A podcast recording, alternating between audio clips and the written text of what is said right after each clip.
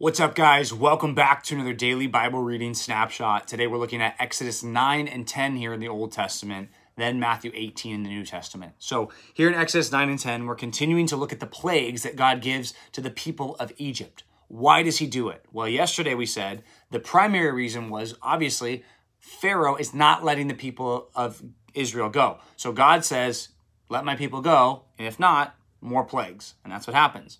But also, we said it's very clear here that God is proving to everyone that He is the only God. And actually, as we look at this, first of all, in chapter 9, the livestock die. So, plague number five. Plague number six, boils come upon the, the, the people and also the animals. Then the hail rains down from the sky, big rocks of ice, right, come down from the sky. And it says that Pharaoh kind of freaked out about that. He says, he said, plead with the Lord, right? Because clearly he's he's giving this hail. Plead with the Lord, for there has been enough. Um, God's thunder and hail, like we've seen it. Like I, I get it. So um, if you're if you're reading this for the first time, you're thinking, okay, well maybe Pharaoh gets it now. But the problem is, once the pain goes away, Pharaoh goes back to his old ways, and he says, no, you're not going to go. And chapter ten gives us an explanation. I think it's super interesting. The Lord said to Moses, this is the beginning of Exodus 10. The Lord said to Moses, Go in to Pharaoh, for I have hardened his heart and the heart of his servants, that I might that I may show these signs of mine among them. So God's saying, I made their heart hard so that I could continue giving the plagues. Hmm. Why would that happen? Why would God do that? Well, he says, and that you may tell in the hearing of your son and of your grandson how I have dealt harshly with the Egyptians and what signs I have done among them, that you may know that I am the Lord. So God says, I'm not just doing this for the Egyptians, I'm also doing it for future generations to know that I am the only God. And it should affect the way that they live. It should affect the way they trust me. They need to know that I'm the only God. So I'm going to do this in this one generation with these Egyptians. I'm going to do it to prove to everyone that I am the Lord and there is no other. There is no God besides me. From the rising of the sun and to the east, I alone am God. I form light and I create darkness. I'm the one who does it, right? That's Isaiah 45. So the idea here is God is the only one who's doing it. And He's proving to the world. So, eighth plague, locusts.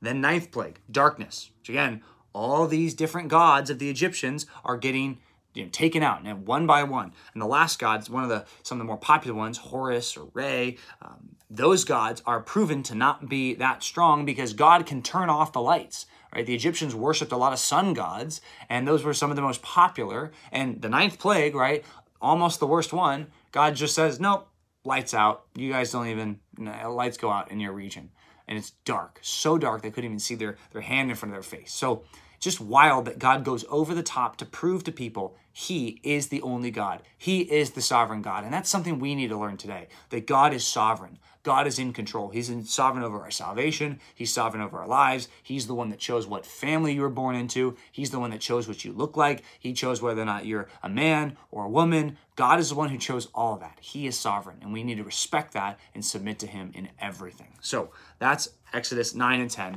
Today we're looking at Matthew chapter 18 in the New Testament, and it's just interesting that after we see God start to, or Jesus start to explain to Peter uh, things about the church in chapter 16. In chapter 17, he proves that he's the only God and they all get to see his power. And then in chapter 18, Jesus gives very specific instructions on how the church should operate. So, a lot of what we understand the church to be today, we, we're indebted to Matthew 18 and the words of Jesus here to explain to us how we should function. So, first of all, we see here at the beginning, Jesus elevates the position and the status of these kids. And he says, Look, you got to be humble like a kid to receive the kingdom of God. I mean, you can't even be a Christian unless you have the humility of a child going to God asking him for salvation. You can't even be saved unless you do that. But then he says, Hey, woe to the world for temptations to sin. Right? The world is going to experience woe, curses, wrath because of the temptations of sin. For it's necessary that temptation should come, right? That makes sense. People are going to be tempted. But Woe to the one by whom temptations come. It's better for you to have a millstone tied around your neck than to cause one of these little ones to sin, to cause God's people to sin. Just know how serious that is. God does not want you to be an agent of temptation for other people. You are in massive trouble if you are an agent of temptation for others. Say, this says very clearly, it's bad. We don't want to be that. Then he says, there's a parable of the lost sheep. He says, hey, you know what? If a hundred sheep went astray, you know, or 100 if you have 100 sheep and, and one of them went astray you know the shepherd's going to leave 99 sheep to find that one. He says that's what my father does. He he leaves the 99 sheep so to speak to find the one and when he finds the one he rejoices over it right? When he seeks them out which again interesting picture of our salvation right? Are we raising our hand saying hey god save us over here and then god says oh thanks for raising your hand. I guess you're saved. That's not the picture in the bible. The picture in the bible is you're lost God has to seek you out. And that's what we see here with this. He says, So it's the will of my Father that none of these little ones should perish, right? God's going to save all of his people. He's not going to leave any out to dry. All of his chosen people, he's going to save. Then he gives some instructions about the church. He says, Hey, if your brother sins against you, make sure you go and try to reconcile. If he doesn't listen, bring a couple others. Then if he doesn't listen to them, well, then bring it to the church. And if he doesn't listen to the church, then yeah, treat him like a tax collector and a sinner, right? Treat him like he's not a Christian. Don't include him in communion. Don't include him in your church service. Say, hey, you can't really, you can't come to church because you need to respond rightly to the sin. You haven't because I've addressed you. This group of witnesses has addressed you. The church has addressed you, and you have been unrepentant. You're not welcome in the fellowship of God anymore.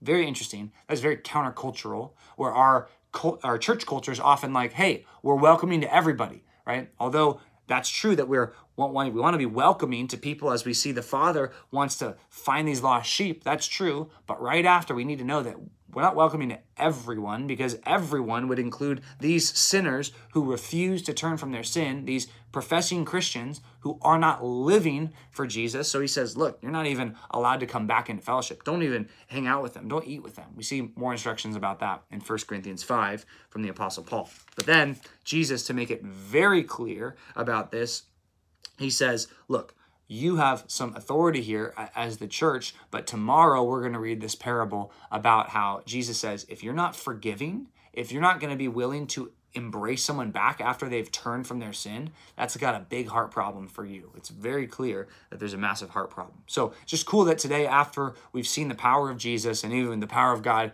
in the book of Exodus, we see that God has very specific instructions on how we should live the Christian life. So, a couple things that are simple here. Right, we want to be humble. Right, we want to avoid being a temptation for others, and also we want to rejoice in the work that God's doing, be very excited that God is saving people, but also we want to make sure that we're restoring relationships correctly according to what Matthew 18 says. So, thanks for reading. We'll see you back tomorrow for another daily Bible reading snapshot.